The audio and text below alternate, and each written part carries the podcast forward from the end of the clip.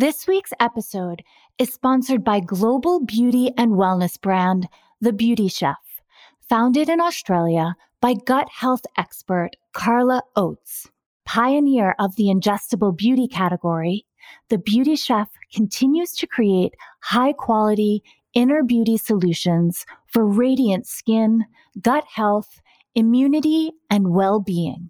Based on the philosophy that beauty begins in the belly, the Beauty Chef combines cutting edge research with a state of the art biofermentation process to create powders and elixirs made with biofermented, probiotic rich whole foods, which are both delicious and nutritious. To receive a site wide 15% off code, enter TBC Athena 15 at checkout on thebeautychef.com.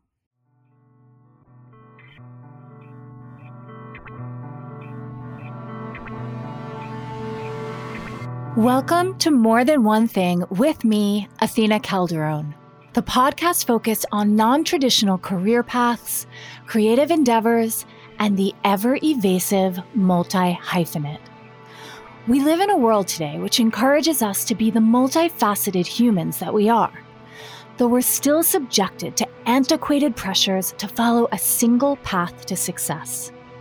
But there is so much beauty to be found in our complexities, and I want to encourage you to embrace your full self. This is a podcast about taking the road less traveled to find your passion and purpose while navigating the hurdles and hoops we all jump through on this personal and creative journey. I'm your host, Athena Calderone, author, interior designer, chef, recipe developer, entertaining expert, creative director, stylist, product designer, storyteller, editor, and certified oversharer. Does that sound like an insanely long way to describe my career? Well, it is, and that's exactly why we're all here. Every week, I'll be sitting down with another multi hyphenate who I admire deeply to talk through their struggles, vulnerabilities, and eventual successes throughout their long and winding journey to where they are now. Because it's in other stories, I believe, we can always see a little piece of ourselves. Today's guest is fashion designer, author, activist, business owner, and ray of light, Aurora James. You likely know Aurora as the founder and creative director of the luxury shoe and accessory brand Brother Vellies. Partnering with artisans in Africa and around the world, every step of the way, Brother Vellies prioritizes ethics, sustainability, and cultural preservation. In response to the current pandemic, this summer, Aurora pivoted the business to launch the Something Special program, a monthly subscription that sends a hand curated object directly to your mailbox, creating sustainable work for artists and communities during this especially difficult time. Aurora's designs are not only absolutely stunning, often spotted on celebs like Beyonce, she is changing the way we define a luxury brand. The CFDA thinks so too, and in 2015, Aurora was honored with the Vogue Fashion Fund Award. But beyond leading Brother Vellies, Aurora has many other facets to her career, not to be limited to um, one thing. Aurora is also the creator of the groundbreaking 15% Pledge, a nonprofit urging major retailers to commit 15% of their shelves to Black owned businesses. With companies like Yelp, Sephora, and West Elm already signed on, the pledge is affecting tangible and widespread change.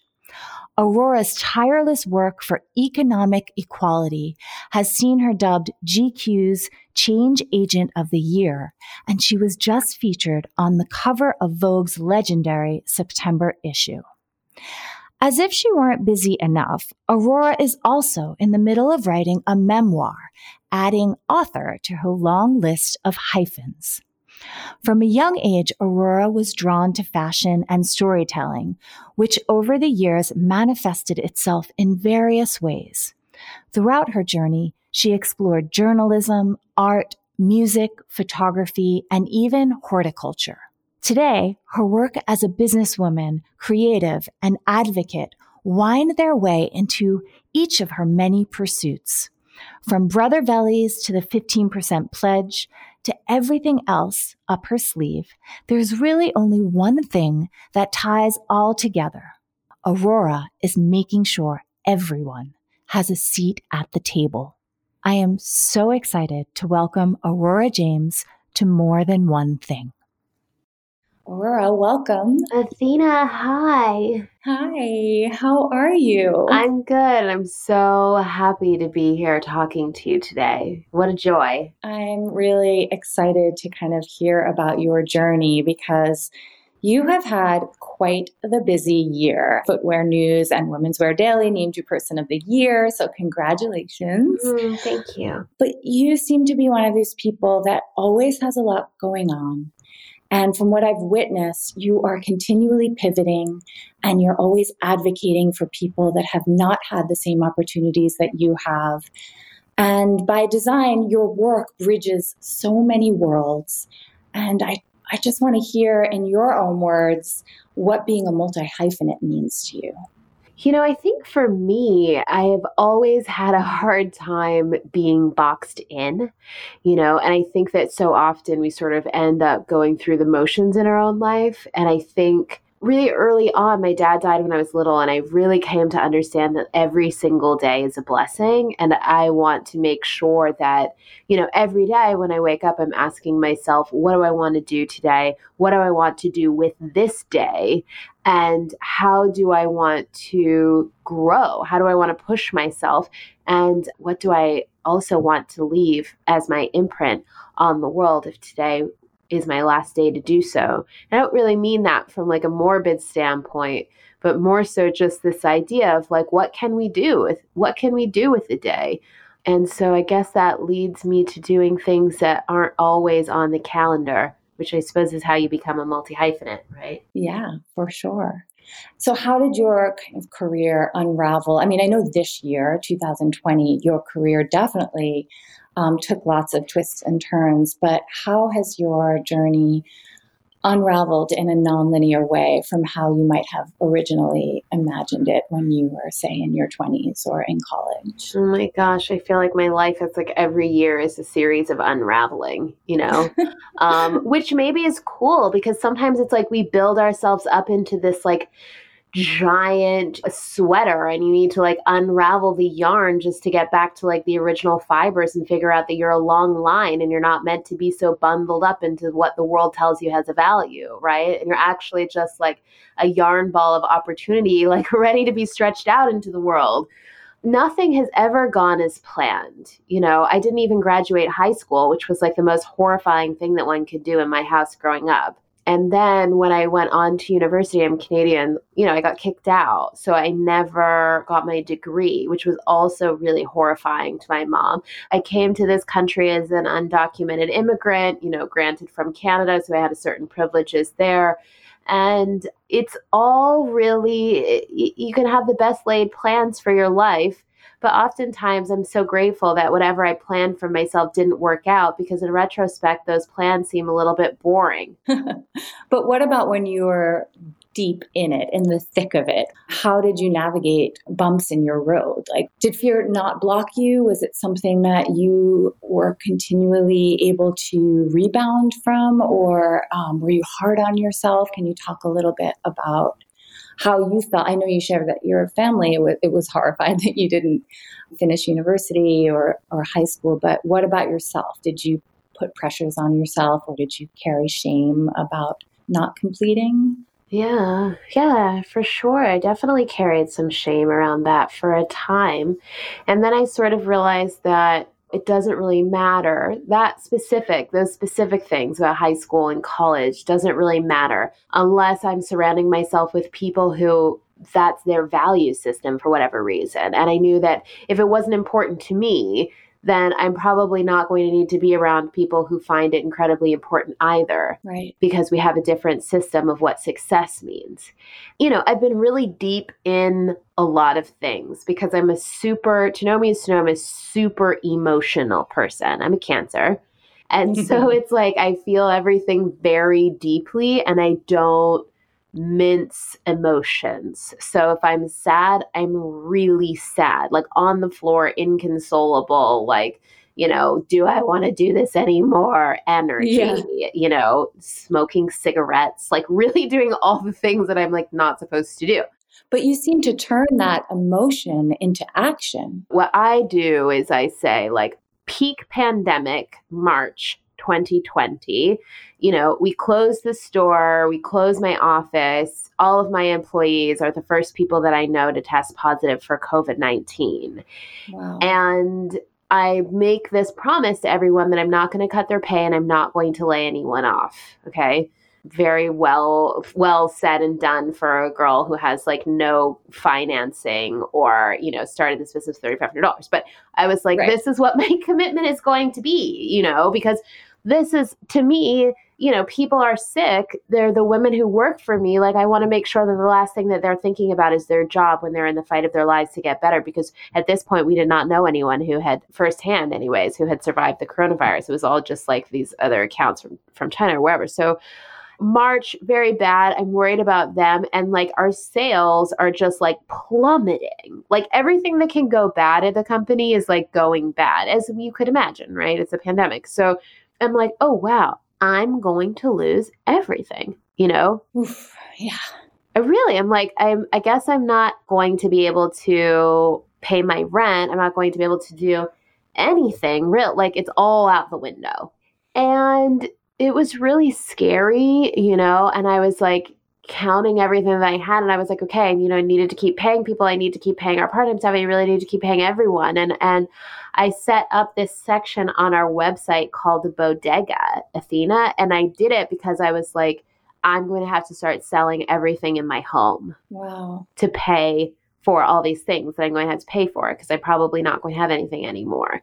But how clever. I mean, you just rebounded. You found a way to make it work rather than throwing in the towel, rather than giving up, rather than sitting there crying and smoking cigarettes. Like you had this, you know, clever way to pivot and find a way to survive. Yeah, I mean, I guess so. I think at that time I was like preparing for the floor that you can't fall below because I was like, it's about to get really bad. You know what I yeah. mean? Like, yeah. uh, really bad. And thank God that it's just me and I don't have like a family that I'm supposed to care for. That was like how I was thinking about it at the time. Yeah. Where the clever part was, was, was I was able to say, okay, what do I have? You know, after like a few weeks, I was like, okay, what do I have? I have an online community of women who are in the exact same situation as me. You know, we are all at home. We are all saying goodbye to the dreams that we had for this year, or at least for the next few months. Mm-hmm. Some of us are sick. We are at home.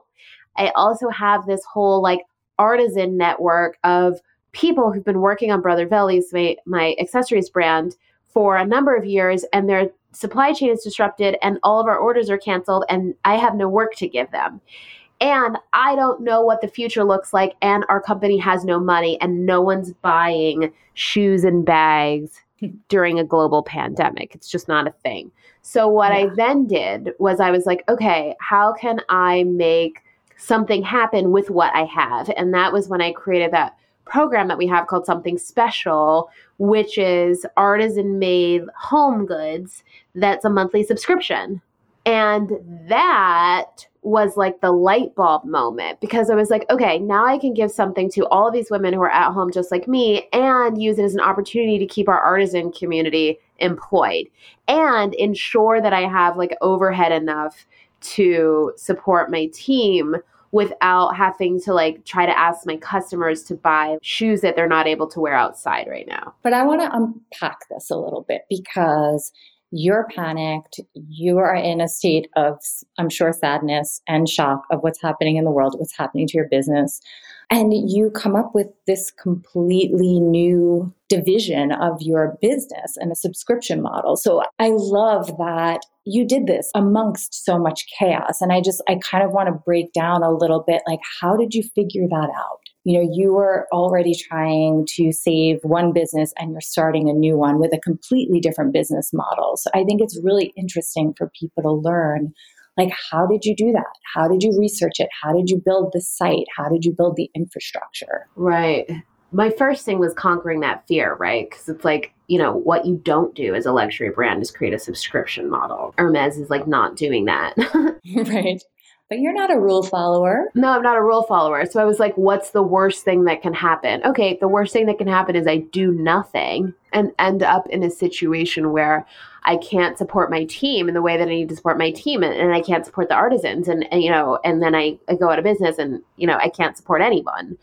But the brass tacks of how do they do it? Well, it started with like this one coffee mug that um, one of our artisans in Oaxaca had made for me. And I just WhatsApped her and I was like, look, like, how many of these do you think you could make? And she was like, five a day, maybe seven. And I was like, okay, cool, just start now and make them every day. And I'm to buy those from you. Mm-hmm. And then I called my web guy and he was like, Yes, we can do that. We can set that up. It'll probably take two days. And then I was just like putting it out there and being like, okay, I don't know if 100 people are going to subscribe to this. I don't know what's going to happen with this, but all I can do is try. Yeah. The failure comes in not trying, right? It certainly does.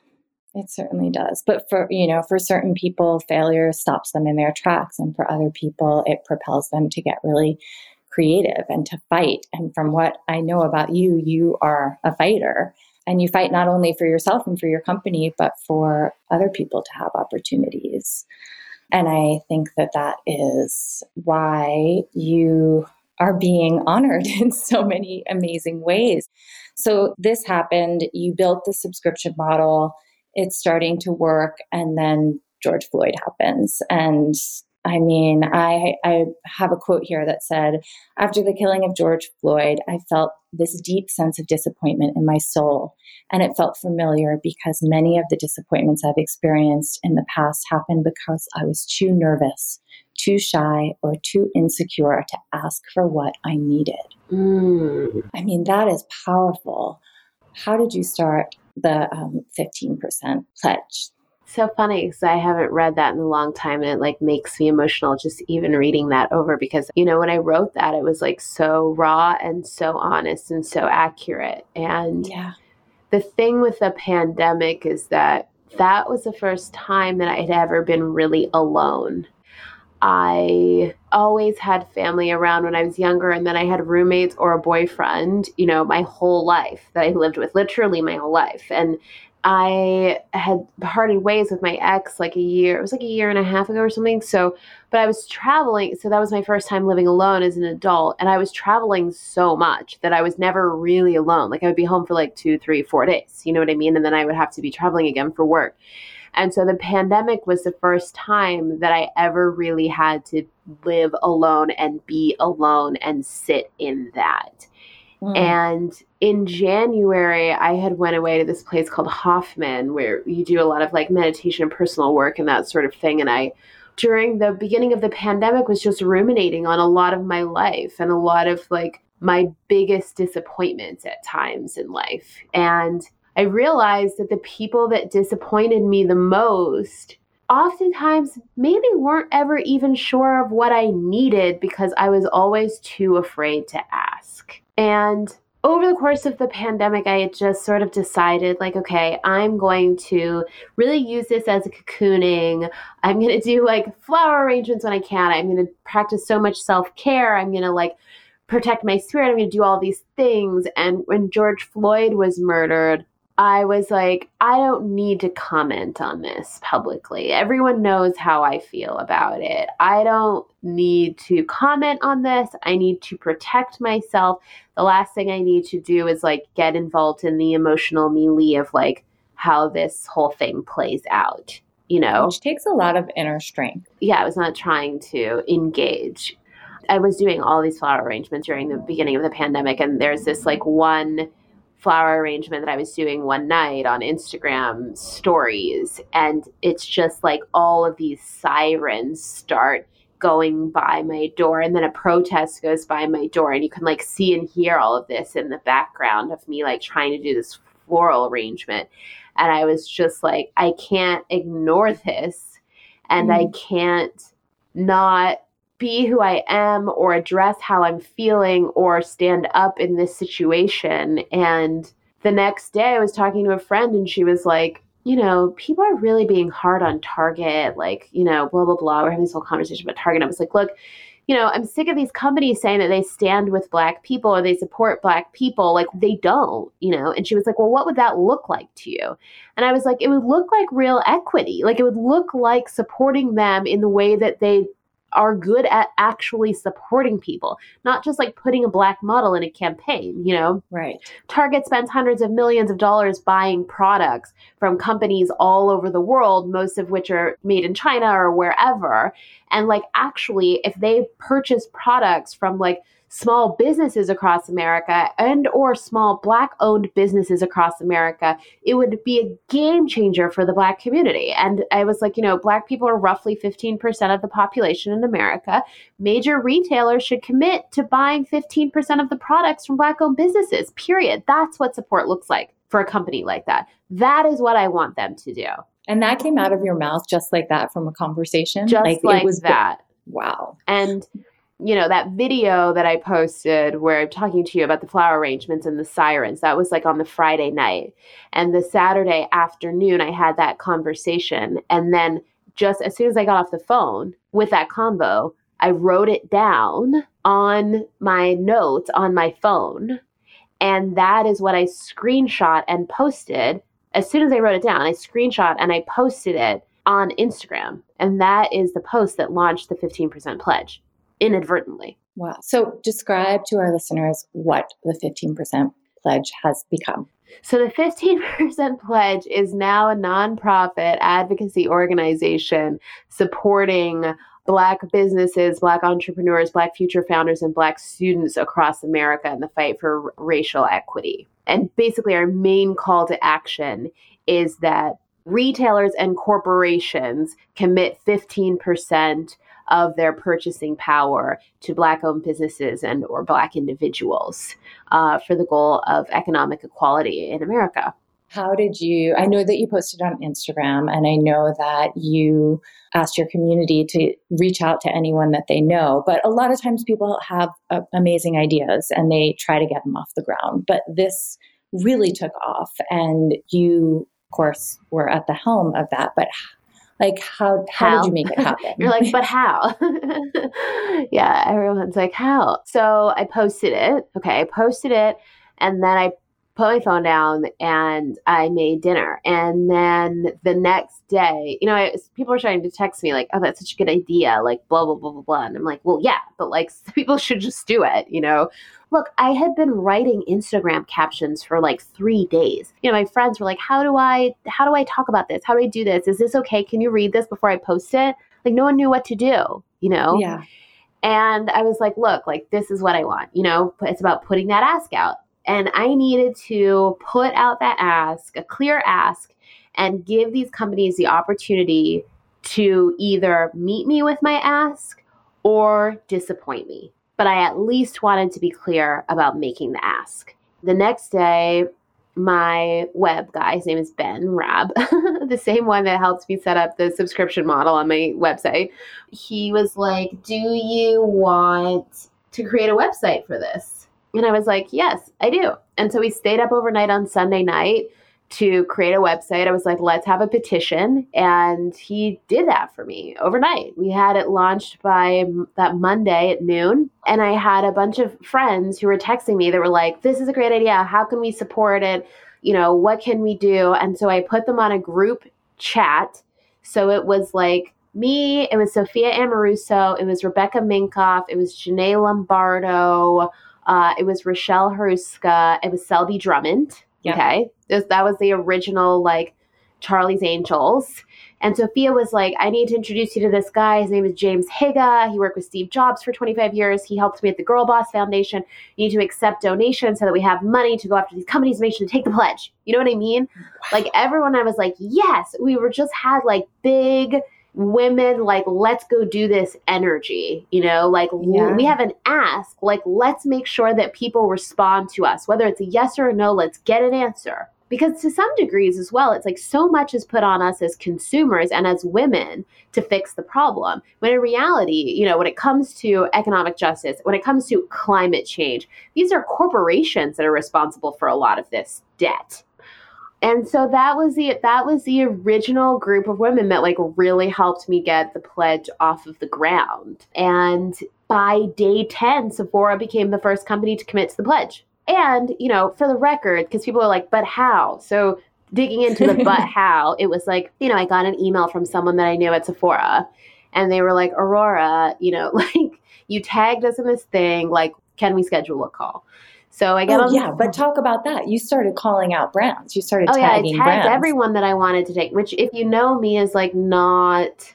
how so I operate. Bold. Yeah, like that is not how I operate. I'm Canadian. I'm usually like very diplomatic, very democratic. Like we are not tagging people. We are not making a scene. You know, like I will speak out about things, but I'm not going to like tag. That is just like not a thing that I do. But you know what? This was linked to something that was deeply rooted within you not asking for what you needed. So in a way, you are being like the godmother of like everyone that is not asking for what they need. Right. And you know what? And also doesn't have the platform to ask. Because at this point, you know, I had launched something special and our community, our Brother Vellies community, had responded and they gave me the financial security to make sure that my staff was covered. They gave me the opportunity to launch the pledge by subscribing to something special because I knew that I had not a lot, but just what we all needed to be okay for the next six, eight months, however long. And you so, saw people showing up. Yes, I did. And so I needed to show up for them and I needed to advocate for them. It's the same thing where people were like, oh my God, like you get in a lot of slack for supporting Planned Parenthood. Well, yeah, but like I have to support Planned Parenthood because Planned Parenthood supports so many women and women are my customers, right? So I need to show up. So what are you going to do with the platform, right? So, you know, the companies that I tagged, like I tagged Shopbop. You know, I already sold there with Brother Belly. Same Net-a-Porter already had a relationship. Sephora already had a relationship. Like these were personal a- relationships for the most part that I was kind of like alienating and holding to task.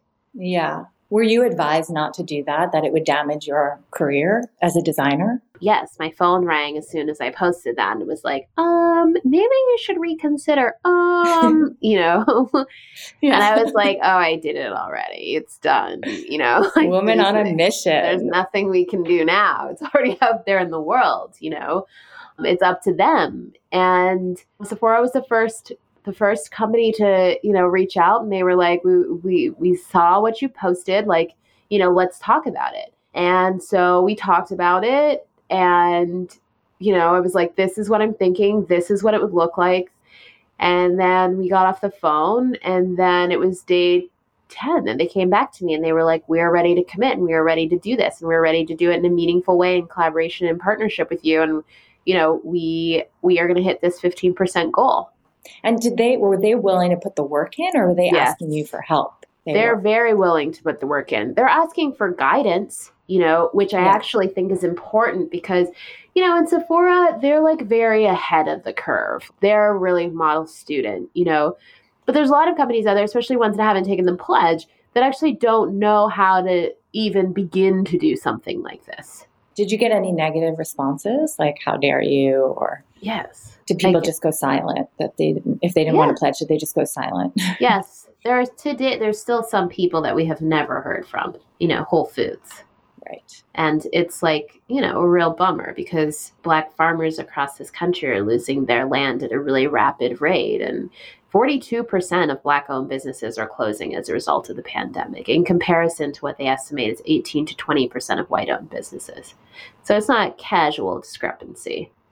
And, you know, when I first put that 15% number together, to be honest, Athena, I thought that most of these companies would probably be around 7 or 8% in their representation. But as we started digging into it, what we found out is that the majority of companies are kind of in the 1 to 2% in terms of their representation. Astounding. Yeah, we found some people that were at 0%, and the highest of anyone that we've seen was 4%. Oh my goodness. I want to talk a little bit about so you're a designer, obviously, you're an activist. We've touched upon those two things, but throughout your journey, you've also explored journalism and art and music and photography and horticulture. Did you just allow yourself to dive into any creative realm that captured your interest? Or yeah. were you trying to figure out who you were? I mean, I think I, I do really know who I am for the most part, but I'm always open to learning and I'm always opening to listening to people who want to tell me who they think I am. Which is, you know, you got to be open to it, but you also have to be willing to be like, no, that's not accurate. But um, you always have to listen.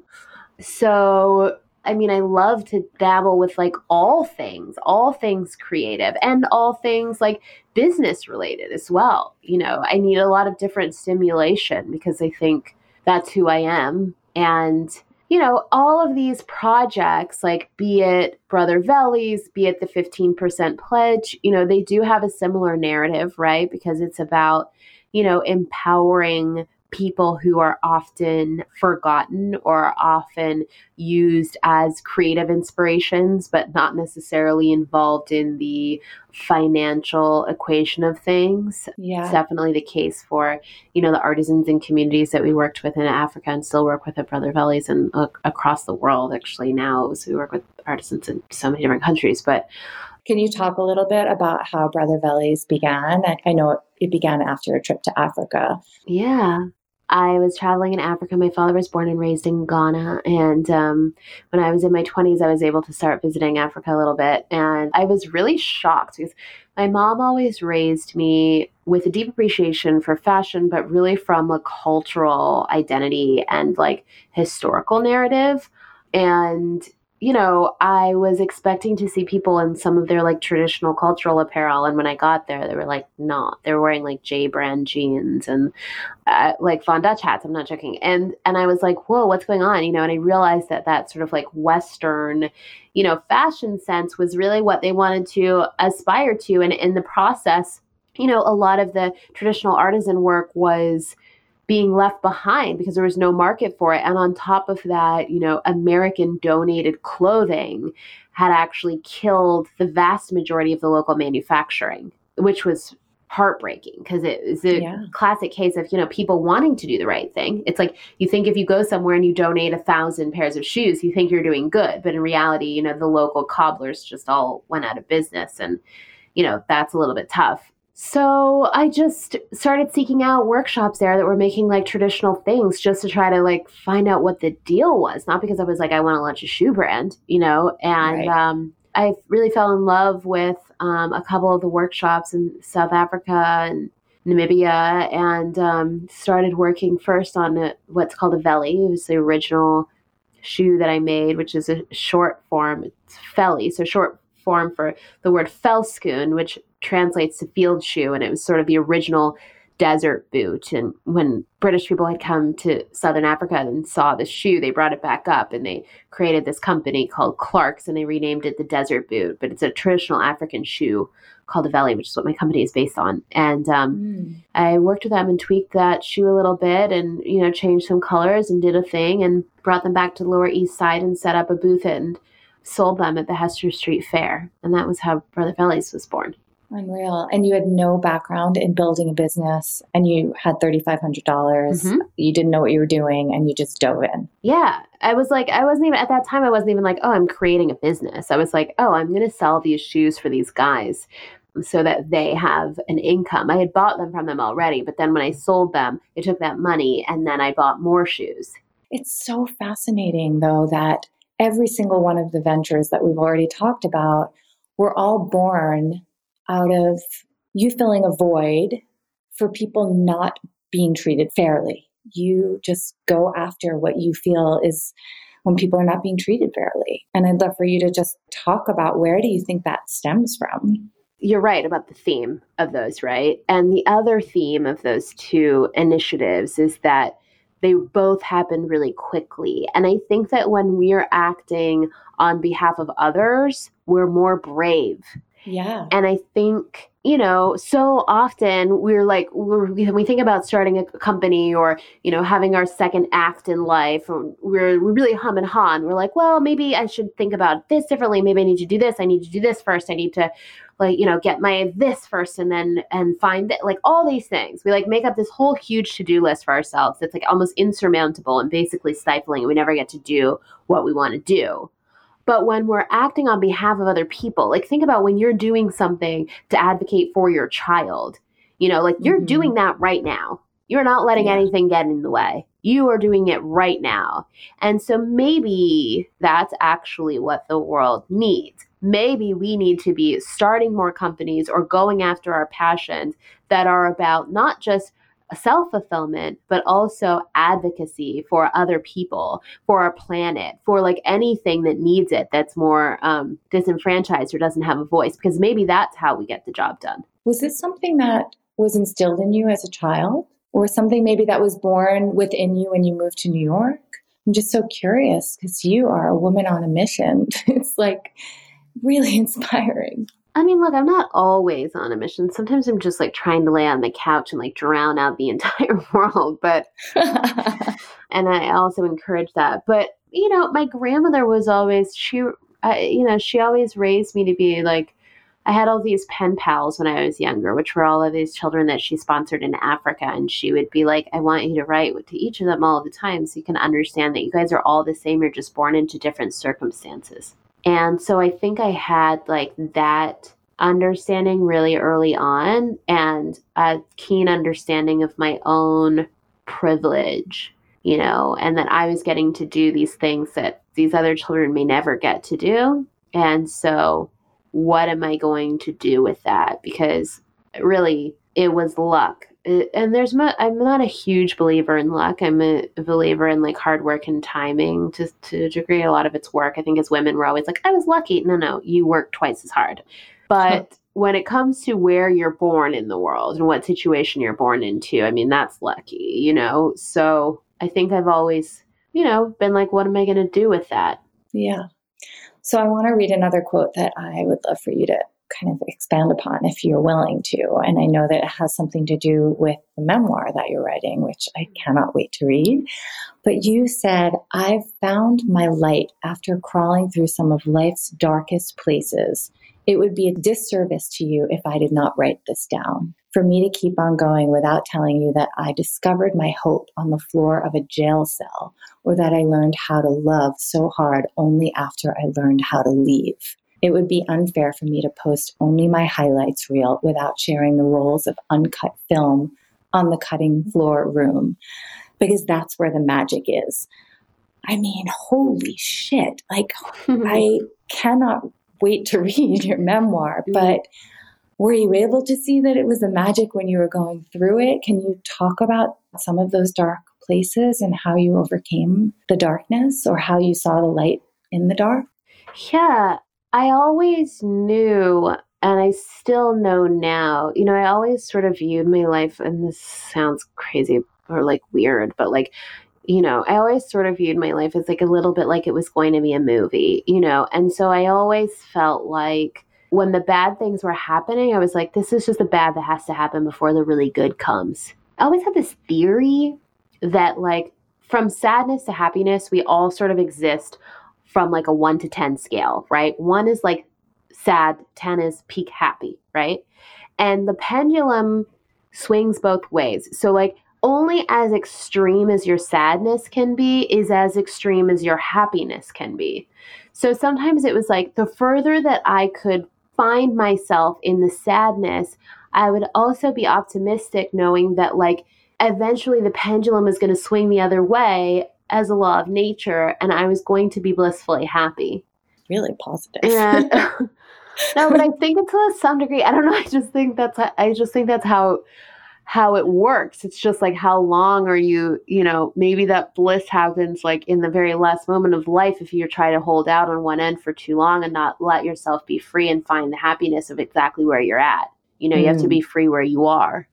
But, you know, yeah, I mean, there was really low, low moments. I, you know, was arrested one time for dangerous driving. It was like, you know, it was like not trying to pull over a car. I mean, it was crazy. You know, it was really, I am I 18 and you know this, Athena. I mean, I've seen pictures of you in the club. Like sometimes like when we're younger, like, you know, you really go through it at different points. You try to find yourself in all sorts of places, whether it's a dance floor or whether it's, you know, in the arms of someone that you shouldn't actually have ever, you know, responded to in the first place or Uh, in some foreign country where you're like, oh my God, how did I get here? You know, and how do I get home? I think I've made a long series of questionable choices, but it's all been like, you know, I guess laying the way for the journey that's going to get me to exactly where I am, which is here right now. And I think to some degree, I mean, my dad died when I was little. My mom is an incredibly unconventional parent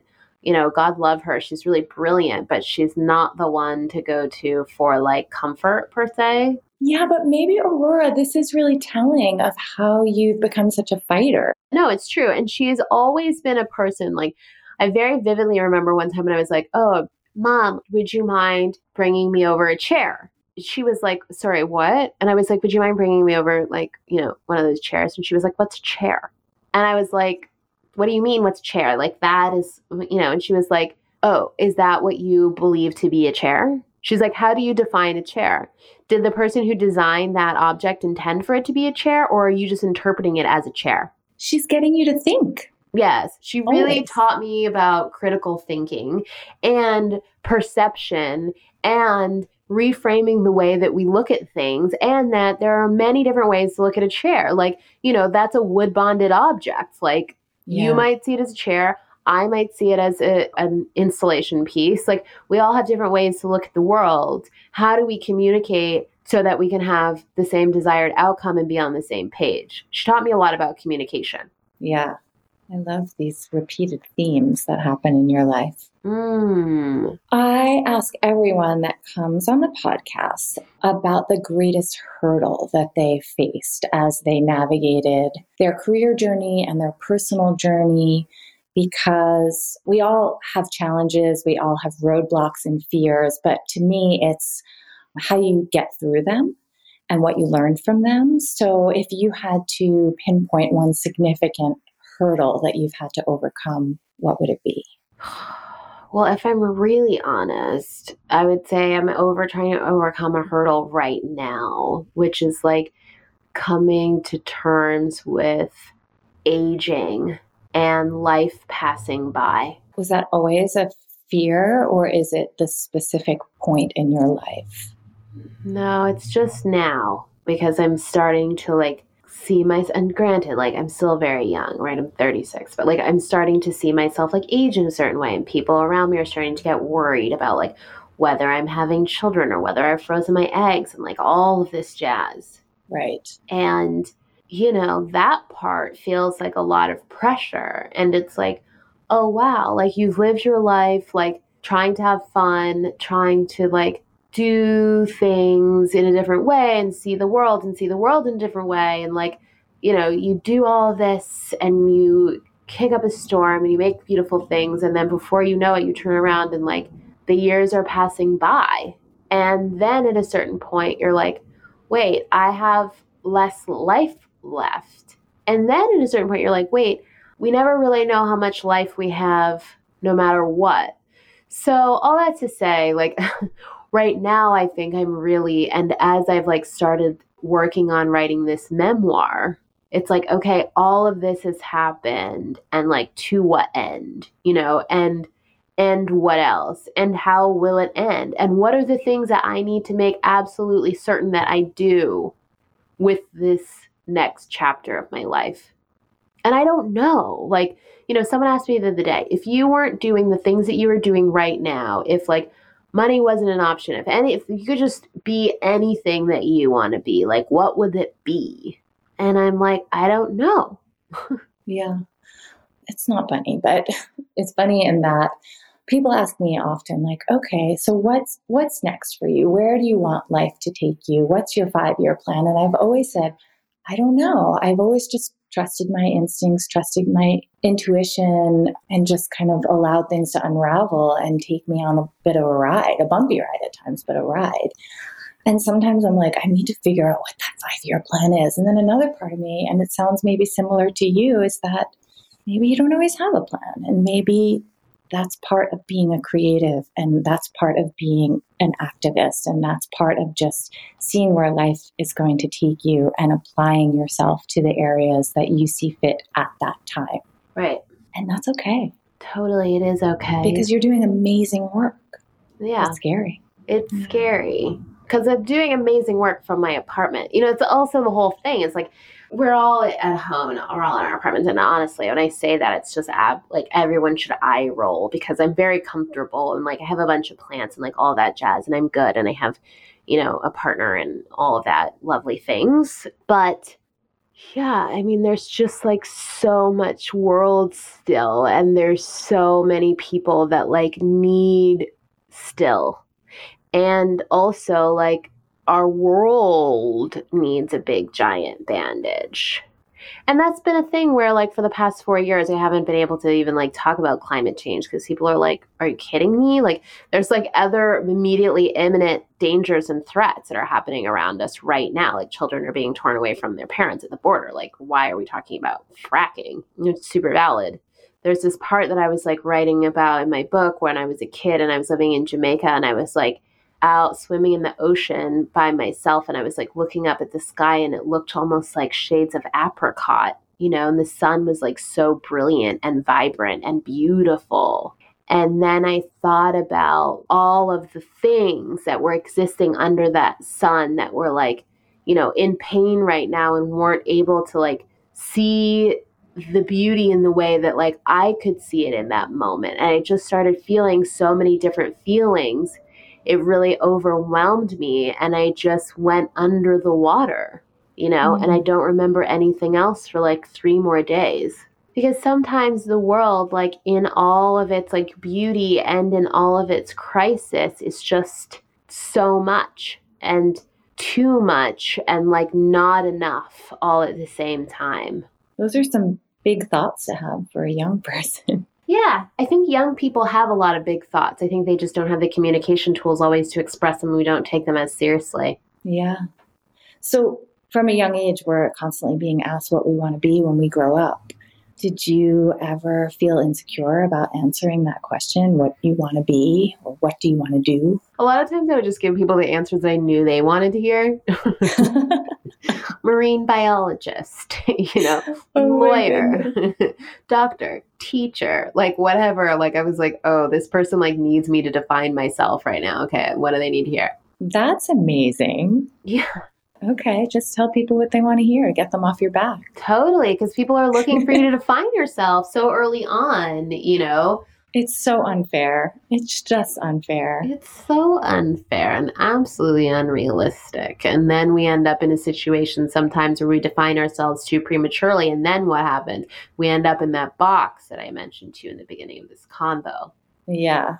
Oh, goodness. Can you share a specific moment when you finally felt as though you were either embraced by yourself or embraced by um, people like your community for taking an unconventional career choice? Like, when did you stand in I am instead of am I with a question mark? Ooh, I know that being a designer, it seems unconventional, but in some ways, I would say it's conventional because it's like people are like, oh, like you're a designer. Like, not that crazy. But I think the pledge, I think that that is non conventional. It's easier to not tag all these people. It's easier to, I mean, I spent the entire summer on my phone and Zoom calls, mainly booked in 15 minute increments of time every day. And I, there, you know, it was very few days, if I'm honest with you, there were very few days in the summer that I didn't throw up from like the emotional hurdles and labors of of that process because for every one of these companies that have committed to taking the pledge and there's a dozen as of today you know the work that's involved in that and there's a lot of shame and there's a lot of fear in that topic. But i think really getting through some of this work and continuing to do this work i have felt like people have appreciated it and understand the value of it. Yeah. and you know not everyone but a lot of people. And it's touching people in very real ways because there's a lot of small business owners that write me every day and they're like oh my god you're never going to believe it you know? Mm-hmm. like a blah blah blah company reached out to me and they're just like over the moon and i'm like that's very real you know? Yeah. That's a real person who put themselves out on a limb to start a business and whose dreams are like starting to come true now because you know this company committed to taking the pledge and is taking a meeting with them and buying their products when otherwise they would have just continued buying you know whatever thing that like whatever huge company pushed at them. Yeah because it probably wasn't even on their radar like it was all. not that was not that's the whole thing. It just hasn't been on people's radars. People haven't known where to look because they're like well i don't there's not you know, there's not these people aren't coming to us. And it's like no one has your email. like there are so yeah. many gatekeepers. People don't realize that. Like there are so many gatekeepers. It's not that and people are like, this is some when people criticize the pledge, sometimes they'll say, you know, this is stupid. Companies should be buying the best products, not just products because they're made by black people. And I'm like, no, companies should absolutely be buying the best products in America. And what we need to realize is that a lot of the best products in America have not been given an opportunity to even be seen because the yeah. channels and the access have not been available to those entrepreneurs. Yeah. I mean, can we just talk about the September Vogue cover? Mm. And I mean, what a moment. And I love that you shared that it meant so much to you not because uh, you weren't on the cover because of how you looked or how your business performed. It was about how hard you were willing to fight for something that you believed in. Yeah. And, you know, there was a really amazing four letter word on the cover with me, which was hope. And I really mm. believe that hope isn't just about a state of mind, it's about a state of being and doing. You know, it's activating around something that is hopeful and what being in a space of hope means. And, you know, that was really important to me to, you know, represent that for some people during a year that was so traumatic for everyone. You are one inspiring lady. Thank you so much. I want to, in closing, just ask what's next? Are there any career pursuits or that you're hoping to explore, or goals or collaborations that you want to share? Oh my gosh, well, I really need to write this book. And I started I know how hard that is. right. I started it and it's like, wow, I didn't know it would be so hard to write a book when you're, you know, running a company and a nonprofit at the same time. apparently, it's a little bit of a challenge. But yeah, I'm so excited to be able to sort of share my story because it is really unconventional. And I think there are things that happened along the way. And for so many of us, we just feel like you know, we've blown it or we don't have all the things that you need to have in order to be successful, you know, and none of that is true. And I think my story is a real testament to that. So I think that getting that out into the world is, is a really important project for me. I cannot wait to read it. And I am so grateful for your wisdom and your perseverance and your activism and your creativity and your heart. So thank you for sharing it with us and our listeners. Thank you so much for having me, Athena. It was a pleasure. Always is to yeah. talk to you.